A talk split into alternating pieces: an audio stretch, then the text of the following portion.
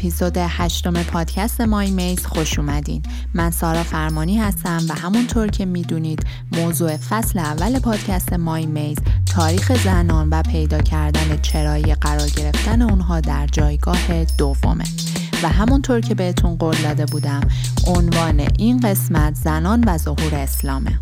اجازه بدید بدون معطلی بریم سراغ اصل موضوع که مطلب زیاده. در قرن شش میلادی عربستان جزیره توی خاور میانه بود و آخرین منطقه‌ای که در اون ازدواج پدر تباری و پدر سالاری هنوز به شکل مشروع ازدواج نهادینه نشده بود. در زمان تولد پیامبر یعنی سال 570 میلادی ازدواج مادر تباری و زن مکانی که در اون زن با قبیله خودش میمونه و مرد می‌تونه به ملاقات زنش بره و پیشش بمونه فرزندان هم متعلق به قبیله مادر هستن توی عربستان رواج داشت. چند شوهری و چند زنی هم از جمله شایع ترین مدل های ازدواج بود. اما اشتباه نکنین. این تنوع ازدواج در عربستان پیش از میلاد و وجود آداب و رسوم مادر تباری به معنای قدرت داشتن بیشتر زنها یا دسترسی اونها به منابع اقتصادی نبوده. زن ستیزی در عربستان هم وجود داشته.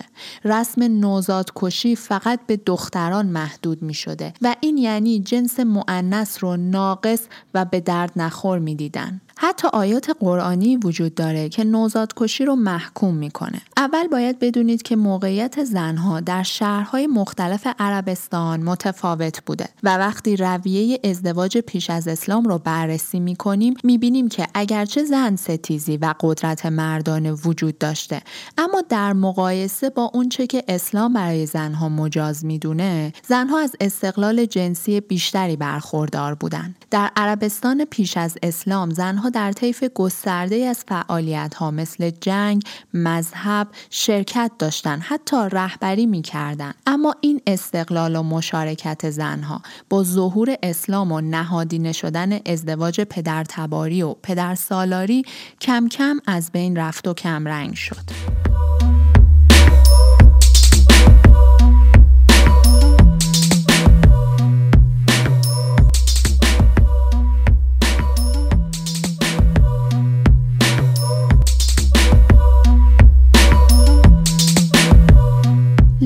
احمد در کتابش برای اینکه بتونه به خوبی زندگی زنها رو قبل از اسلام و بعد از اسلام توصیف کنه یه کار جالبی می‌کنه. میاد زندگی دو تن از همسران پیامبر یعنی خدیجه و آیشه رو توصیف می‌کنه. همونطور که می‌دونید خدیجه نخستین همسر پیامبر بوده یک بیوه ثروتمند که قبل از ازدواج از پیامبر خواسته بوده که به کاروانهایش که بین مکه و سوریه تجارت می‌کردن نظارت داشته باشه. خدیجه زمانی که چهل ساله بوده پیامبر 25 ساله بودن و خودش به پیامبر پیشنهاد ازدواج میده و تا زمان فوتش یعنی در سن 65 سالگی تنها همسر پیامبر باقی میمونه که شواهد و نظریات قوی وجود وجود داره که این یکی از شروط ضمن عقد خدیجه بوده اینکه پیامبر تک همسر بمونن. ثروت خدیجه پیامبر رو از نیاز به کسب معاش آزاد می‌کنه و به پیامبر صلی الله این امکان رو میده که یک زندگی توأم با تعمل داشته باشه که در نهایت هم به مبعوث شدن ایشون ختم میشه. وقتی که نخستین وحی بر پیامبر نازل میشه خدیجه پنجاه سال است. این یعنی رفتار و کردار خدیجه رو جامعه قبل از اسلام و عصر جاهلی شکل داده. استقلال اقتصادی خدیجه. پیشقدم شدنش برای ازدواج بدون اینکه نیازی به یک سرپرست و قیم مرد برای واسطه شدن داشته باشه. ازدواج با مردی که چندین سال از خودش کوچیکتره و ازدواج تک همسری همگی نشان دهنده رویه دوره جاهلیان نه اسلامی. اما این استقلال و تک همسری به وضوح از زندگی زنایی که بعد از فوت خدیجه وارد زندگی پیامبر میشن رخت میبنده. سرپرستی زنها به قیم مرد سپرده شد و مردها از امتیاز تعدد زوجات برخوردار شدند. سرنوشت آیشه چطور بوده؟ آیشه از پدر و مادری مسلمان به دنیا اومده وقتی که نه ساله بود با پیامبر ازدواج می‌کنه و به همراه هووهاش رعایت هجاب و پرده نشینی رو آغاز می‌کنه. زندگی آیشه با خدیجه خیلی متفاوته اما آیشه هم در دوران گذار از اصل جاهلی به اسلامی زندگی می کرده و زندگیش بازتابی از هر دو دور است. مثلا بعد از فوت پیامبر یک دوره کوتاهی آیشه قدرت سیاسی می‌گیره و از قدرت و احترام برخوردار میشه که این ریشه در آداب و رسوم اجدادش داره پذیرش زنان به عنوان مشارکت کنندگان و مقتدران در امور مهم جامعه در اثار اسلامی بعدی رو به افول می‌گذاره همونطور که گفتم نهاد ازدواج شکل واحد و تثبیت شده ای در جامعه عربستان پیش از اسلام نداشته و یک طیفی از آداب و رسوم ازدواج در محدود زمانی ظهور اسلام وجود داشته که هم شامل مادر تباری و هم پدر تباری می شده. مثلا رویه زن مکانی رو میشه در خانواده پیامبر صلی الله هم دید. جد پیامبر پدر بزرگ پیامبر رو از خاندان مادریش با سختی جدا می‌کنه و می‌تونه سرپرستیش رو به عهده بگیره. آمنه مادر پیامبر بعد از ازدواج با عبدالله پیش خانواده خودش میمونه و عبدالله آمنه رو قبل از به دنیا آمدن پیامبر همونجا ملاقات می‌کرده. پدر پیامبر پیش از به دنیا آمدن فرزندش فوت می‌کنه و حضرت محمد پیش مادرشون بزرگ میشن تا اینکه مادرشون هم از دنیا میره. و در اون زمان بود که خانواده پدریش می‌تونه سرپرستی حضرت محمد رو بر عهده بگیره. آیشه هم نقل می‌کنه که در دوره قبل از اسلام چهار نوع ازدواج وجود داشته. طلاق و ازدواج مجدد هم برای زنان هم برای مردان رواج داشته و هر یک از اونها می‌تونستن برای طلاق اقدام کنن.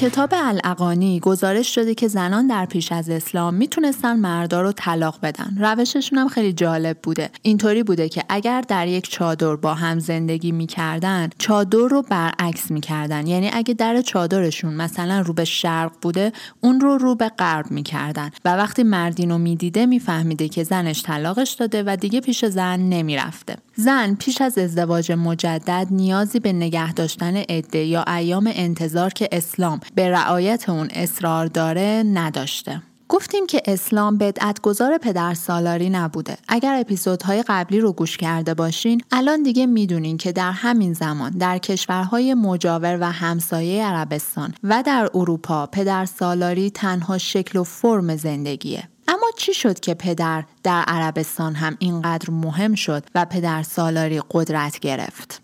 رشد تجارت در مکه در قرنهای 5 و 6 میلادی و یک جانشینی رو به رشد قبیله ممتاز اون زمان یعنی قریش باعث شد که از سنتهای قبیله به ویژه مالکیت عمومی دور بشن و تاجران بخوان که ثروتشون رو برای وراسشون باقی بذارن که خود این امر مثل همیشه همونطور که گفتیم باعث شد که پدر بودن مهم بشه و نهایتا پدر تباری جایگزینی برای مادر تباری بشه. خب در نتیجه اینطور که پیداست اصلاحات اسلام روند معطوف به پدر تباری رو در عربستان قرن شش میلادی به ویژه در مکه که در اون به واسطه توسعه تجاری کل بافت نظام بدوی یعنی بادیه نشینی در حال تغییر بود تسهیل پیدا کنه. به جز این تحولات اقتصادی یه سری تحولات بیرونی هم در حال شکلگیری بود که فرهنگ عربستانی ها رو تحت تاثیر قرار داد. مثلا نفوذ فرهنگ ایرانی در میان قبایل شمال عربستان.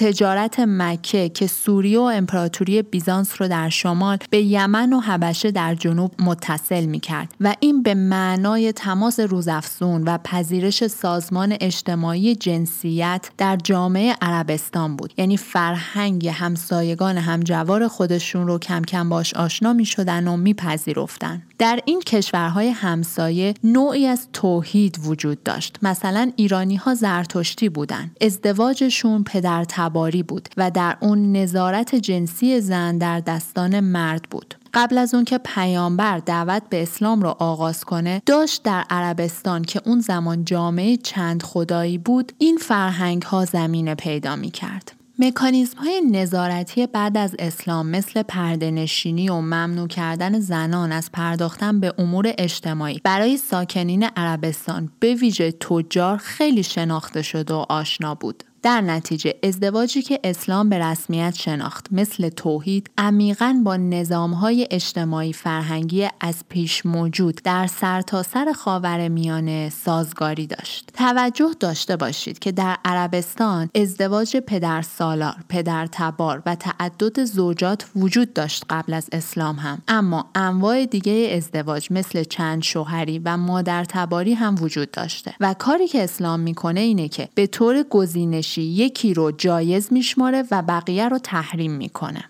اما بعد از اسلام ازدواج بین اهالی مکه و مدینه یعنی انصار و مهاجرین به دلیل نگرش متفاوت نسبت به تعدد زوجات رایج نبوده. ظاهرا زنان مدینه به گونه خیلی بارزی از زنان مکی جسورتر بودن. مثلا عمر ابن خطاب از این شکایت داشته که قبل از اومدن به مدینه ما مردمان قریش که اهل مکه بودن به ریاست بر زنانمون عادت داشتیم. ولی از وقتی که اومدیم مدینه فهمید دیدیم که اینجا این زنانن که بر مردانشون ریاست دارن و زنان ما شروع کردن به آموختن از زنان مدینه. گزارش شده که یکی از زنان انصار خودش رو به پیامبر صلی الله هبه می‌کنه و پیامبر هم قبول می‌کنه اما با مخالفت شدید خانوادش روبرو میشه خانوادش بهش میگن که تو هرگز تحمل هوو رو نداری و همین میشه که پیشنهادش رو پس می‌گیره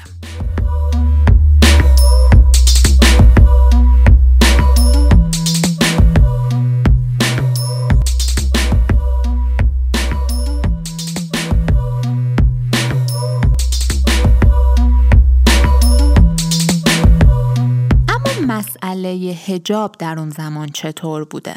ظاهرا هجاب توسط پیامبر به عربستان آورده نشده بلکه از قبل در بعضی طبقات اجتماعی به ویژه در شهرها وجود داشته و احتمالا در مناطقی مثل سوریه و فلسطین متداول تر بوده در طول دوران حیات پیامبر هجاب و پرده نشینی تنها از سمت همسران پیامبر رعایت می شده. سخنی از اینکه واکنش زنان پیامبر نسبت به این موضوع چی بوده در دسترس نیست. با توجه به اینکه به ویژه آیشه در مورد موضوعات مختلف اظهار نظر می کرده سکوت معناداری در این رابطه بر متون بجامانده حکم فرماست. به همین دلیل توجه ها به سمت قدرت سرکوبی که وقای نگارها از اون برخوردار بودن معطوف میشه. محقق معتقده که احتمالا واکنش زنان پیامبر به تحمیل پرده نشینی تهدید پیامبر به طلاق دست جمعی بوده و موقعیت سختی رو به وجود میاره که نهایتا به نزول آیاتی منجر میشه که به زنان پیامبر اختیار طلاق داده میشه به اونها اختیار داده میشه که بین طلاق و ادامه زندگی با پیامبر که به معنای پذیرش رفتار خاصی بود که از اونها انتظار می‌رفت یکی رو انتخاب کنن و نهایتا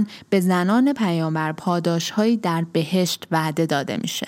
تهدید به طلاق یک موضوع خصوصی نبود. یک ماهی پیامبر از زنان خودشون دوری کردند و جامعه به شدت نگران عواقب این ماجرا بود چون ازدواجهای پیامبر پیوندهای محکمی را با اعضای مهم جامعه اسلامی توی مدینه و خارج از مدینه ایجاد کرده بود و اصلا فلسفه این ازدواجهای مکرر همین بود. ابوبکر پدر آیشه و عمر پدر یکی دیگه از همسران پیامبر چنان آشفته شده بودند که دخترانشون رو توبیخ کردند. پیامبر اول از همه از آیشه خواست که با خانوادش مشورت کنه و تصمیمش رو بگیره. آیشه گفت که نیازی به مشورت نیست چرا که خوب می‌دونی اونها هرگز توصیه به ترک تو نمی کنند و ماند زنهای دیگه هم بعد از آیشه همین تصمیم رو گرفتن و آیاتی که زنان پیامبر رو به لقب و شعن ام المؤمنین ملقب می‌کنه شاید به جبران همین اطاعتشون بوده. آیاتی که اونها رو از ازدواج مجدد بعد از فوت پیامبر هم منع می‌کنه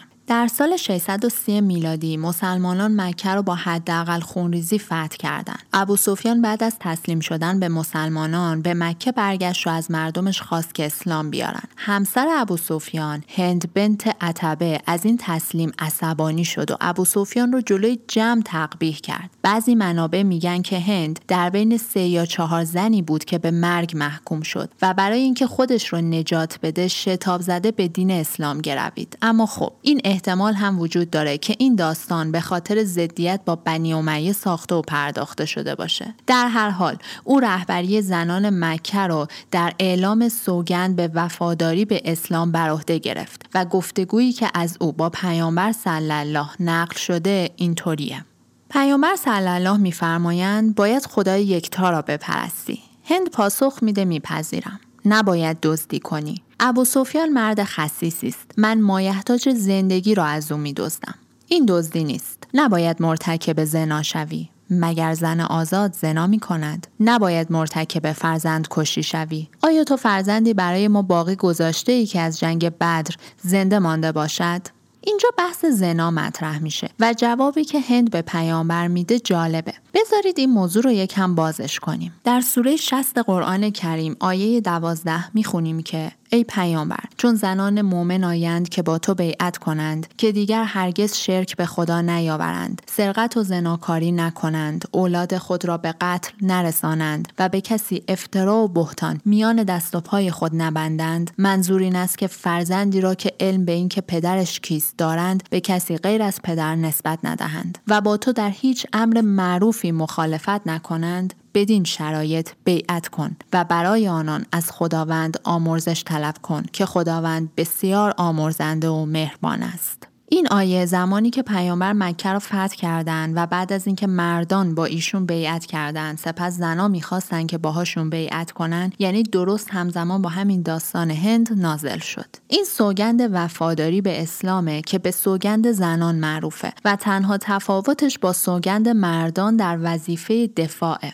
در این آیه در همون ابتدای سوگند ما تاکید بر عدم زنا رو می‌بینیم که معمولا زنا به رابطه نامشروع گفته میشه. حالا اینکه زنا در جامعه پیش از اسلام که انواع رابطه جنسی مشروع دونسته می‌شده چه معنایی داشته معلوم نیست. ظاهرا برای اسلام آورندگان اون زمان هم روشن نبوده. مردان طائف که بعد از فتح قبیلهشون به دست پیامبر می‌خواستن سوگند بخورن از این قسمت زنا شکایت داشتن. چون که خب بازرگان بودن. به معنای دیگه این رویه برای اونها مایه شرمساری نبوده. و این حرف هند که مگر زن آزاد زنا می کند هم دال بر اینه که فکر می کرده رابطه ای که یک زن آزاد برقرار می‌کنه زنا محسوب نمیشه. زنا برای اولین بار در اسلام به کار رفته و احتمالا به انواع ازدواج شامل چند شوهری و اشکالی از ازدواج موقت که در اون زمان رایج بوده اطلاق می شده. اگه بپذیریم که اسلام در تحریم زنا رویه هایی که قبلا مرسوم بوده رو نامشروع اعلام کرده در این صورت شاید بشه فهمید که چرا بنابر قاعده قرآنی در سوره نسا آیه 19 برای محکومیت فرد به زنا چهار تا شاهد لازم داریم چون که در غیر این صورت این قاعده عجیب و غریب به نظر می‌رسه این قاعده حکایت از این داره که اولا کسانی که چنین روابطی رو داشتن اونو نامناسب نمی‌دیدن و در جامعه پذیرفته شده بوده. دوما پیامبر متوجه این موضوع بودن که چنین رفتارهایی رو نمیشه ناگهانی ریشهکن کرد.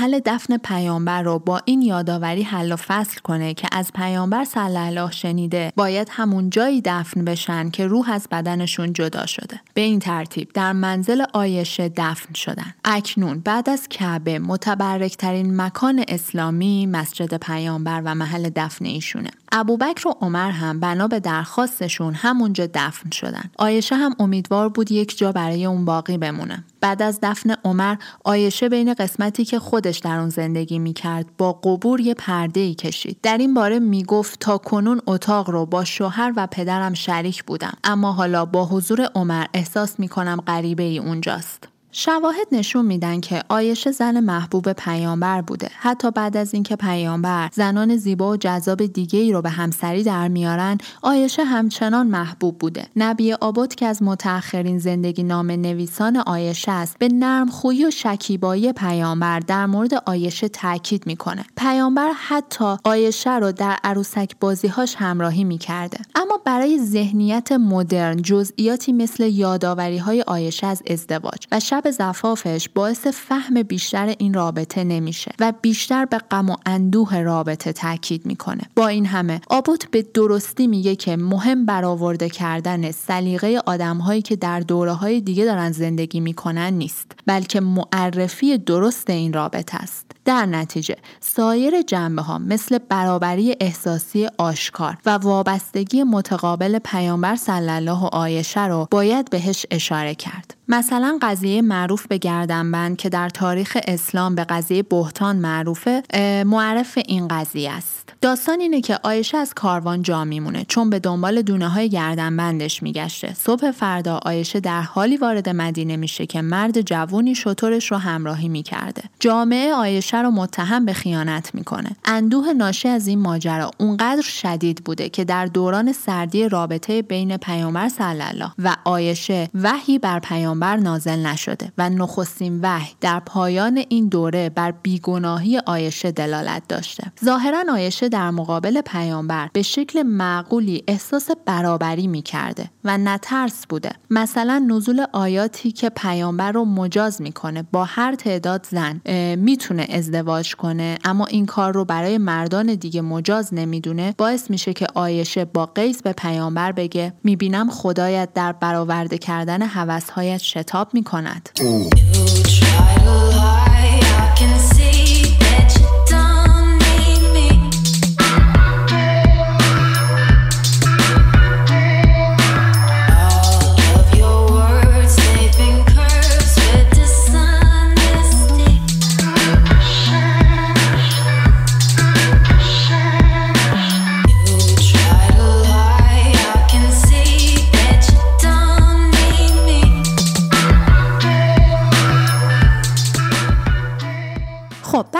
به بعد از وفات پیامبر که سلسله شورش هایی رو در نقاط مختلف عربستان موجب شد. دست کم یکی از این شورش ها رو زنی به نام سلما بنت مالک رهبری می‌کرد. زنای زیادی به دلیل محدودیت هایی که اسلام براشون اوورده بود از فوت پیامبر خوشحال بودن چون فکر می‌کردن با فوت او اسلام هم کمرنگ میشه. حتی اظهار نظری وجود داره که لیلا احمد در کتابش میاره که از سکینه نوه پیامبر و دختر امام حسین علیه السلام پرسیده میشه چرا چنین شاده در حالی که خواهرش فاطمه عبوس و ناراحت از فوت پیامبره. او پاسخ میده به این علت که او را به نام مادر بزرگی که پیش از اسلام زندگی می‌کرده نامیدند اما خواهرش رو به نام مادر بزرگی که پس از اسلام زندگی می‌کرده. زنان پیامبر پس از فوت پیامبر توی همون اتاقهای مسجد به زندگیشون ادامه دادن. ارسی از پیامبر نبردن. ابوبکر یادآور شده که پیامبر آرزو داشت همون دارایی ناچیزی که داشته رو خیرات کنن. خلافت عمر از سال 634 تا 644 به عنوان دوره تلقی میشه که در اون بسیاری از نهادهای اسلامی ایجاد شدن. عمر اومد مجموعه از احکام مذهبی، مدنی و جزایی مثل جزای سنگسار به عنوان مجازات زنا رو رایج کرد. اون نسبت به زنها هم توی زندگی خصوصی و هم عمومی خیلی سختگیر بود.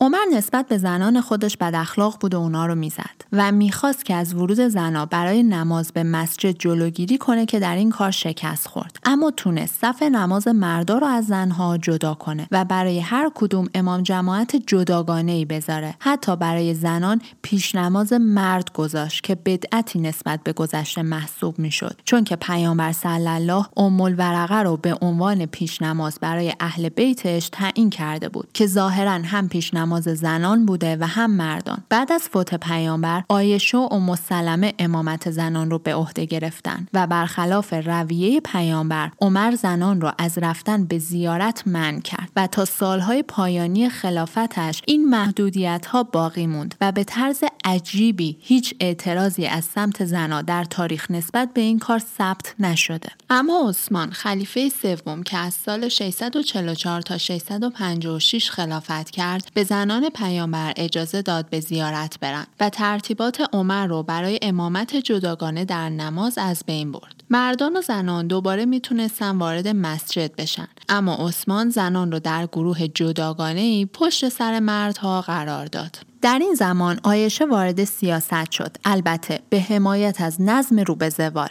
بعد از مرگ عثمان آیشه در حالی که در حجاب بود نطق عمومی رو در مسجد مکه ایراد کرد و در اون اعلام کرد که انتقام مرگ عثمان رو می‌گیره. سپس شروع کرد به جذب یکی از دو جناهی که مخالف جانشینی حضرت علی علیه السلام بودند. اختلاف بر سر جانشینی او نهایتا به شکافی بین مسلمانان سنی و شیعه تبدیل شد. مخالفت جناهی نهایتا به جنگ جمل منجر شد. به خاطر این به این جنگ میگن جنگ جمل که آیشه همچون نیاکان دوره جاهلیش سوار بر شطور سربازان رو به جنگ ترغیب می‌کرد و خود شخصا رهبری رو به عهده داشت. علی علیه السلام با درک اهمیت آیشه شطور او رو بر زمین زد و با این کار سپاه آیشه پراکنده شد و بعد از پیروزی علی علیه السلام از سال 656 تا 661 خلیفه چهارم شدند خیلی ها هم مخالف این اقدام آیشه بودند چون می‌گفتن پیامبر